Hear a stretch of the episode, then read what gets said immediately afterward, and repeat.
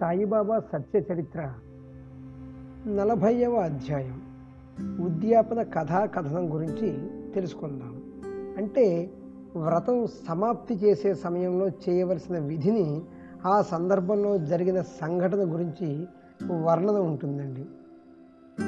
సాయిబాబా గ్రంథం శ్రీ సాయిబాబా సచ్చరిత్ర గ్రంథరూపేణ ప్రాపంచిక పారిమార్థికాలను ఉపదేశించి భక్తులను అందరినీ కూడా కృతార్థులను చేశారండి. అంటే సాష్టాంగ నమస్కారం చేసి ఆయనకు అనన్యంగా శరణు వేడితే నేను నీవు అన్న భేదభావాన్ని తొలగించి ఆయన మనసులో ఆయన మనల్ని కౌగలించుకుని హృదయానికి హత్తుకుంటారు. సముద్రము నది పేర్లలో వేరుగా ఉంటాయి కానీ వర్షం వల్ల ఒకదానితో మరొకటి కలవగానే వాటి దృశ్య స్వరూపం మారిపోతుంది. భూమి మీద తిరగలి పెట్టి కాలు జాపుకుని తిరగలి తిరగలి పెడిని గట్టిగా కొట్టి ఒకసారి వండడానికి అవసరమైన ధాన్యాన్ని ఈ మహాత్ముడు విసిరినప్పుడు మొట్టమొదటి అధ్యాయంలో తెలుసుకుందాం. భక్తులందరూ ఎంతో ఆశ్చర్యపోయారు. ఇప్పుడు భక్త శ్రేష్ఠుడు బాలాసాహెబ్ దేవ్కి బాబా చరణాల్లో ప్రగాఢమైన విశ్వాసము శ్రద్ధ ఉండేది. అతని తల్లి అందరికీ శుభం జరగాలని సతతము వ్రతాలను. వ్రతాలంటే ఏంటంటే స్వయంగా ఏర్పరచుకున్న చిన్నదో పెద్దదో ఒక ధార్మిక నియమం చేస్తూ ఉండేది. ఆమె చేత్తో ఎన్నో వ్రతాలు జరిగినాయి. కానీ వాటన్నిటినీ యథావిధిగా అంటే యథావిధిగా అంటే వ్రత సమాప్తి వేళ చేయవలసిన విధి లేదా కార్య విషయం సంపూర్ణం చేయగల ఉద్యాపన కార్యక్రమం మాత్రం మిగిలిపోయింది. వ్రతంలో చెప్పబడిన సంఖ్య పూర్తయిన తర్వాత దానికి ఉద్యాపన చేయాలండి. లేకపోతే పుణ్యం కలగదు. ఆ వ్రతాలు కూడా అది కూడా లేకపోతే అసంపూర్ణం అయిపోతాయి దేవు తల్లి చేసిన ఇరవై ఐదు ముప్పై వ్రతాలకి చేయవలసిన ఉద్యాపన కోసం వంద రెండు వందల మంది బ్రాహ్మణులను భోజనం కోసం ఆహ్వానించాడు. ఉద్యాపన చేయవలసిన రోజుని నిర్ణయించాడు. సాయిబాబాని ఆహ్వానిస్తూ బాబాకి బాపు సాహెబ్ జోగు పేరున ఉత్తరం రాశాడు. చూడండి మీరు రాకపోతే నా ఉద్యాపన పూర్తి కాదు. కనుక నా ఈ ప్రార్థన అంగీకరించి ఈ దీనుణ్ణి ధన్యుణ్ణి చేయండి. నేనేమో ప్రభుత్వ ఉద్యోగిని కడుపు కోసం ఈ చాకరీ చేస్తున్నాను. అందులోనే వీలైనంత వరకు పరమార్థాన్ని సాధించాలని చూస్తున్నాను. దహనం నుంచి షిరిడీకి రాగలంత శక్తి నాకు లేదు. మీరు నా ఆహ్వానాన్ని స్వీకరిస్తారని నాకు ఎంతో ఆశగా ఉంది. ఏమంటే దేవుని కోసం భక్తుడు వెళ్ళడం పరిపాటి కానీ భక్తుని కోసం దేవుడు రావడం అనేది చూసారా?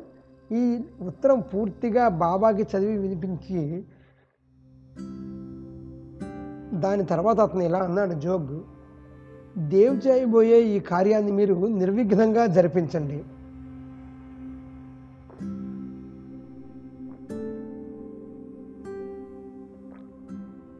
అప్పుడు బాబా శుద్ధ భావంతో ఉన్న దేవుని నుంచి వచ్చిన ఈ ఆహ్వానం చూశాను.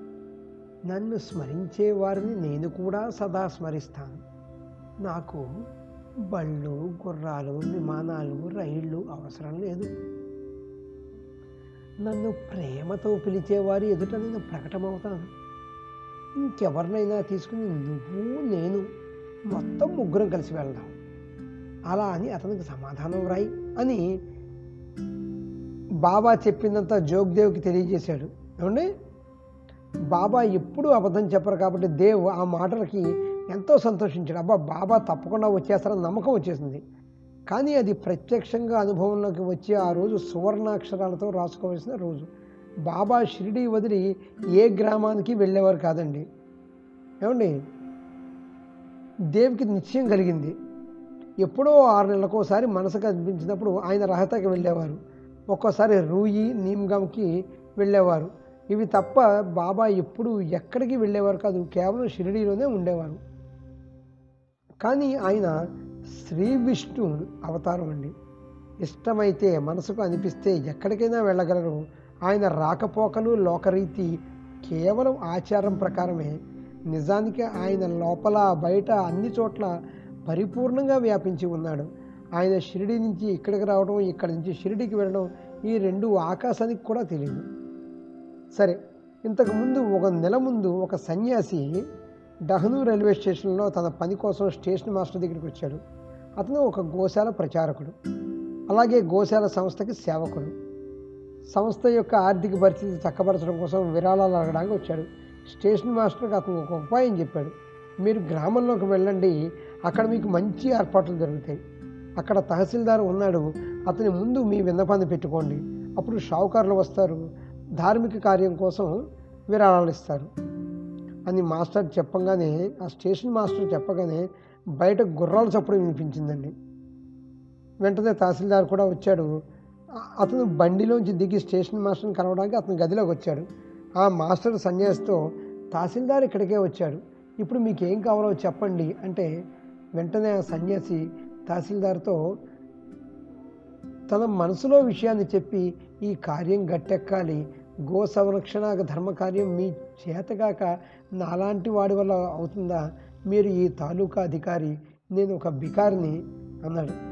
సన్యాసి విన్నపాన్ని విని దేవు గ్రామంలోని పెద్ద షావుకారు రావు సాహెబ్ నరోత్తమ్ సేటు హృదయంలో కష్టాలు పడే వారి పట్ల ఎంతో దయ ఉంది. అతను ఎంతో కష్టపడి ప్రయత్నిస్తాడు. ప్రస్తుతం అతను ఒక పని కోసం విరాళాలు పోగు చేస్తున్నాడు. అందులో మీకోసం విరాళాలు ఇవ్వడం ఎలా కుదురుతుంది? ఈ సమయం అయితే అంత అనుకూలంగా లేదు. మీ పని తర్వాత చూద్దాం. రెండు మూడు నెలల తర్వాత మరలా కనిపించండి అన్నాడు. అప్పుడు ఆ సన్యాసి అక్కడి నుంచి వెళ్ళిపోయాడు. ఇది జరిగి ఒక నెల అయి ఉంటుందేమో అప్పుడు మళ్ళీ అతనే గుర్ర బండిలో కూర్చుని డహాను తిరిగి వచ్చాడు. దేవి ఇంటి ఎదురుగా పరాన్ జపే అనే ఒక ప్లేటర్ ఉండేవాడు. అక్కడ గుర్ర బండి ఆపుకుని దిగుతూ కనిపించాడు. అప్పుడు దేవు మనసుకి సందేహం కలిగి తన కొడుకుతో ఇది వరకు వచ్చిన సన్యాసి ఇతనేనా? విరాళాల కోసం ముందే వచ్చాడేంటి? నేను రెండు మూడు నెలలు ఆగిరమ్మన్నాను దేవ్ సంశయానికి ఒక మూల కారణమైంది. సన్యాసి గుర్రబండిని అక్కడే వదిలేసి తర్వాత దేవ్ చాలా హడావుడి పడిపోయాడండి. ఎందుకంటే సమయం పది గంటలు అయిపోయింది. ఆఫీస్కి వెళ్ళాల్సిన సమయం. నాకు డబ్బుకు తొందర లేదు. నేను డబ్బు కోసం రాలేదు. ఈరోజు మాకు భోజనం కావాలి అన్నాడు ఆ సన్యాసి. అప్పుడు దేవ్ తప్పక రండి. చాలా సంతోషం. ఈ ఇల్లు మీదే అనుకోండి అన్నాడు. ఇంతలోనే సన్యాసి నా వెంట ఇద్దరు పిల్లలు ఉన్నారు మరి అన్నాడు. ఆ మరీ మంచిది. భోజనానికి ఆలస్యం అవుతుందేమో అని దేవు సన్యాసిని ఇలా అడిగాడు. మీరు ఎక్కడ బస చేశారు? నేను మీకు కబురు ఎక్కడికి పంపాలి? అనంటే సన్యాసి అంత అవసరం ఏమీ లేదు. నన్ను ఎప్పుడు రమ్మంటారో చెప్పండి. మీరు ఎన్ని గంటలకి రమ్మంటే అన్ని గంటలకి నా పిల్లల్ని పెట్టుకుని వస్తాను అన్నాడు. సరే పన్నెండు గంటలు అవగానే వచ్చి భోజనం చేసేయండి అని చెప్పారు. అప్పుడు ఆ సన్యాసి వెళ్ళిపోయి సరిగ్గా పన్నెండు గంటలు కొట్టగానే తిరిగి వచ్చేశాడు. ముగ్గురు కలిసి భోజనానికి కూర్చున్నారు. కడుపు నిండా తిన్నారు. వంటలన్నీ పూర్తయ్యాక తన సహచరులతో పాటు వచ్చిన ఆ సన్యాసి బ్రాహ్మణుల పంక్తిలో కూర్చుని భోజనం చేసి తృప్తి పడ్డాడు దేవికి ఆ సన్యాసి ఇంతకుముందు వచ్చి ఉండడం వల్ల కాస్త మాయగా అనిపించింది. అందువల్ల అతను భోజనానికి వచ్చిన ఒక అతిథి అని అనుకున్నాడు. కానీ ఆ ప్రకారంగా భోజనం తర్వాత శుద్ధ జలంతో అంటే ఆచరణం చేసి ఉత్తరా పోషణ చేసి అంటే సుగంధభరితమైన నీటిని తాగడం కూడా అయింది ముఖశుద్ధి కూడా అయింది. శిష్టాచారాన్ని అనుసరించి దేవు ఎదలో ఎల్లలు దాటిన సంతోషంతో అందరికీ గంధము పువ్వులు తాంబూరము అత్తరు పన్నీరు ఇచ్చాడు. అందరూ తిరిగి వెళ్ళిపోయాడు ఆ రోజు అతను భోజనం చేసి వెళ్ళిపోయాడు. కానీ అతనే బాబా అన్న విషయం దేవు అసలు అనిపించలేదండి. పిలవా పెట్టకుండా వచ్చిన ఆ ముగ్గురికి భోజనం వడ్డించినప్పటికీ అతనికి మనసులో ఏదో సందేహం. అతను జోగిని బాబా రాకకి అసలు రుజువేమిటని అడుగుతూ ఉద్యాపన తీరిపోయాక జోగికి ఉత్తరం రాశాడు. బాబా అలా ఎలా మోసం చేశారు? దహనకి వస్తానని అంత గట్టిగా చెప్పారు కానీ రాలేదేంటి? నన్ను ఎందుకు నిరాశ పెట్టారు? అన్నాడు. జోగి ఈ వృత్తాంతం అంతా సాయికి చెప్తే బాబా ఆశ్చర్యంగా నా ముందు ఉత్తరం తెరిస్తే ఉత్తరం చదవక ముందే నా మనసులో ఉన్న ఆలోచన ప్రత్యక్షంగా నా ఎదుట నిలబడుతుంది.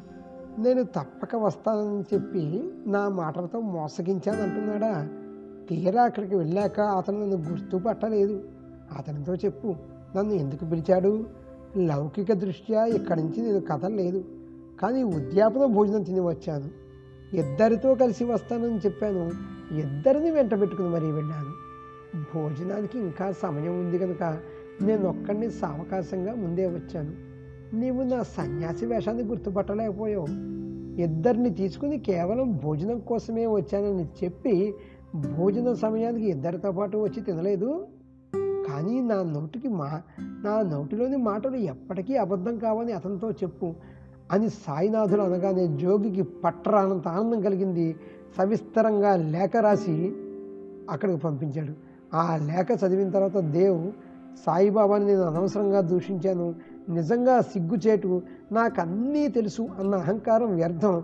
కానీ ఆ సన్యాసే బాబా అయి ఉండొచ్చన్న ఆలోచన నాకు ఎందుకు రాలేదు? కానీ ఆ సన్యాసే మళ్ళా వచ్చి భోజనం పెట్టమంటే అతనే బాబా అయి ఉంటాడని నా మనసుకి ఎలా తెలుస్తుంది? భోజనం కోసం వచ్చేటప్పుడు తనతో పాటు ఇద్దరు వస్తారని చెప్పి నాకు ఇదివరకే చెప్పారు.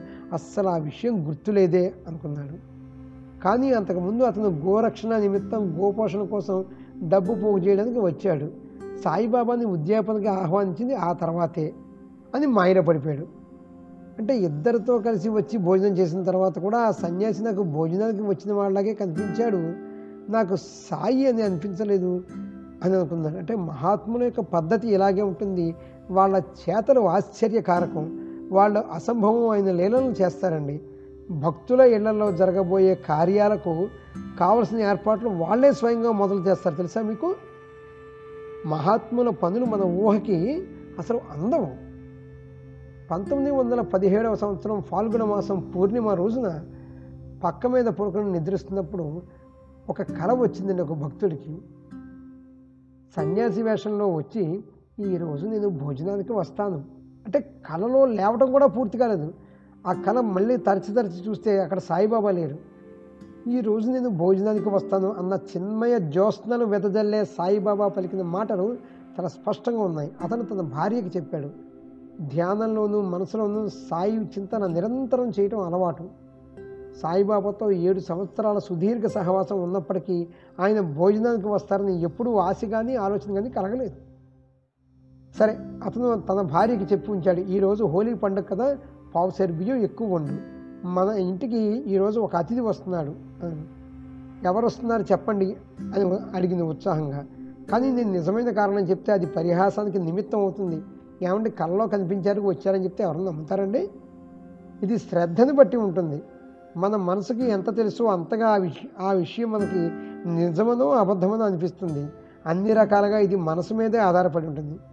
ఆమెకు విశ్వాసం కలిగించడానికి ఎంత ప్రయత్నించినా ఆమె మనసుకు అది పట్టలేదు. షిరిడి నుంచి బాబా ఇంత దూరం మన దగ్గరికి ఎలా వస్తారు? మన భోజనం అంటే ఏంటి? మనమేంటి మన హోలీ పండగ అంటే ఏంటి? షిరిడీలో రుచికరమైన పదార్థాలన్నీ వదిలేసి ఆయన ఇక్కడ తింటారా? పావుసేరు సర్లే పావుసేరు బియ్యం ఎక్కువ వండడంలో కష్టమే ఉంది. పావుసేరు బియ్యం వండుతానులే అని వండింది. ఆ రోజు మధ్యాహ్నం సమయంలో యథావిధిగా హోలీ పూజ పూర్తయిన తర్వాత భోజనానికి పళ్ళాలు పెట్టారు. పిల్లలు అల్లుళ్ళు మనుమలు మనుమరాలు ఆప్తులు మిత్రులు అందరి కోసం పీటలు వేసి మధ్య భాగంలో ఒక పీట వేసి మిగిలిన వాటిలాగే సాయిబాబా కోసం ఒక ఆకులో చక్కగా వడ్డించి పక్కన రాగి చెంబులో నీరు స్టీల్ గ్లాసులో పాయసము అన్నీ వడ్డించి ఊరగాయలు పెరుగు పచ్చడి అన్నీ వడ్డించారు. ఒక్కొక్కరు పీటల మీద కూర్చున్నారు. అయినా కూడా బయట నుంచి ఎవరు రాలేదు. ఎవరో అతిథి వస్తారని అందరూ ఎదురు చూస్తున్నారు. సరే ఎంతసేపు ఎదురు చూస్తామని వచ్చి తలుపు గడివేసి వెంటనే అన్నశుద్ధి చేసి నైవేద్యం పెట్టి అన్నార్పణ సమయం మొదలైంది. ఇప్పుడు ఓం ప్రాణాయ స్వాహ ఓం అపానాయ స్వాహ అని పంచభూతాలకు ఆహుతి ఇస్తున్నప్పుడు మెట్ల మీద చొప్పుడైంది. ఎవరో రావు సాహెబ్ ఎక్కడున్నారు అని అడగడం వినిపించింది. భోజనం కోసం పేట్ల మీద కూర్చున్న వాళ్ళు స్వస్థంగా ఉండిపోయారు అంటే దాన్ని ఆపేశారండి. అలాగే ఆయన కూడాను ఆ భక్తుడు కూడా తలుపు దగ్గరికి వెళ్తే ఎవరో వచ్చారని తలుపు తీస్తే అప్పుడు మెట్ల మీద ఇద్దరు వ్యక్తులు ఉన్నారు. ఒకరు ఆలీ మహమ్మద్ రెండో వ్యక్తి సంత్ మౌలానా శిష్యుడు ఇస్ము ముజావర్. ఇద్దరు చాలా ఆనందంగా ఉన్నారు. పళ్ళెల్లో అన్నీ వడ్డించి భోజనం చేయడానికి అందరూ సిద్ధంగా ఉండడం చూసి ఆలి ఇబ్బంది కలిగించినందుకు క్షమించండి. మా గురించి మీరు భోజనం ముందు నుంచి లేచినట్టున్నారు. భోజనానికి కూర్చున్న వారంతా కూడా భోజనం ఆపేసి ఎదురు చూస్తున్నారు. మీరు మీ వస్తువుని తీసుకోండి. తీరిక దొరికినప్పుడు నేను మిమ్మల్ని మళ్ళీ కలుస్తాను అని చంకలోంచి ఒక పొట్లం తీసి ఎదురుకుండా ఉన్న టేబుల్ మీద పెట్టి వెళ్ళాడండి. ఆ వార్తాపత్రిక అంటే పొట్లం విప్పగానే అక్కడ సాయిబొమ్మ కనిపించిందండి. ఈ వస్తువుని మీరు ఉంచండి నా విన్నపాన్ని మన్నించండి అని అతను అనగానే సాయిమూర్తిని చూసి ఆ భక్తుడికి శరీరం గగుర్పాటు వచ్చింది. ఎంతో చమత్కారం అనిపించింది. వాళ్ళిద్దరూ వెళ్ళిపోయాక ఇది వరకు సాయి కోసం నిర్దేశించబడిన మధ్య భాగంలో పెట్టబడిన పీట మీద ఆ బొమ్మను పెట్టాడు. అందరూ ఎంతో సంతోషించారు. ఏమండి? ఆ బొమ్మలోని బాబా చిన్మయ కాంతుల అందమైన రూపాన్ని చూసి అందరూ ఎంతో ఆనందపడ్డారు. అసలు ఇది ఎలా జరిగిందని అందరూ ఆశ్చర్యపోయారు. ఆ ప్రకారంగా బొమ్మను పీటపై పెట్టాక విధిపూర్వకంగా ఆర్ఘ్యపాద్యాది పూజ చేసి భక్తి ప్రేమలతో నైవేద్యం సమర్పించి అందరూ భోజనం చేయడం ప్రారంభించారు. ఆ రోజు నుంచి ఇప్పటి వరకు ప్రతి హోలీ పండగ రోజున ఈ మూర్తికి అష్టోపచార పూజలను ఆ భక్తుడు నియమంగా చేస్తూనే ఉన్నాడు ఆ తర్వాత వీళ్ళందరూ కూడా ఈ రోజు కలుద్దాం రేపు కలుద్దాం అనుకుంటూ తొమ్మిది సంవత్సరాలు గడిచిపోయిన తర్వాత కూడా ఎప్పుడో ఎక్కడా కనిపించలేదు. చివరికి అదృష్టవశాత్తు ఈ భక్తుడు అలా రోడ్డు మీద వెళ్తున్నప్పుడు ఆలీ మహమ్మద్ కలిశాడు. కలవగానే ఆ బొమ్మ గురించి అడగాలని అతనికి అనిపించింది. ఇన్ని సంవత్సరాలు నువ్వేమీ మాట్లాడలేదేమిటి? ఇదివరకులాగే ఇప్పుడు కూడా అనుకోకుండా కలిశావు. సహజంగా కాలం కలిసి వచ్చింది ఈ బొమ్మ గురించి పూర్తిగా నాకు చెప్పు. మీరు కూడా శ్రీ సాయి భక్తులే కదా అంటే దానికి అలీ మహమ్మద్ అప్పటి నుంచి ఇప్పటి వరకు జరిగిందంతా మీకు చెప్తాను వినండి. సాయి లీల ఎంత అపూర్వము ఆశ్చర్యకారకము ఈ లీలలకు అర్థమేమిటో బాబా చేసిన ఈ పనికి కారణం ఏమిటో ఈ భక్తికి మర్మం ఏమిటో అని ఎంతో శ్రేయస్కరమైన ఈ లీలలను వినాలి నోటితోనే చెప్పుకోవాలి అన్నారు. ఇక్కడితో ఈ అధ్యాయం ముగిసింది. తర్వాత భాగాన్ని రాబోయే అధ్యాయంలో సవిస్తరంగా వివరించి చెబుతాను. శ్రోతలకు ఆనందం కలుగుతుంది. సాయి చరిత్ర ఖచ్చితంగా ఫలదాయకమైనది. ఎవరిని ద్వేషించని సాయి సదా ఆనందంతో పరిపూర్ణులై ఉంటారు. వారిని సదా అఖండంగా భజిస్తే మనకు సుఖము సంతృప్తి కలుగుతాయి. మనసు వాసనారహితమవుతుంది. కాబట్టి సర్వులకి శుభమస్తు. ఈ ప్రకారంగా సత్పురుషులు సజ్జనులు ప్రేరణ కలిగించిన భక్త హేమాడు పంత రచించిన శ్రీ సాయి సమర్థుల సత్య చరిత్రలోని ఉద్యాపన కథా కథనం అనే పేరు గల నలభైవ అధ్యాయం ముగిసింది. శ్రీ సద్గురు సాయినాథార్పణమస్తు. శుభం భవతు.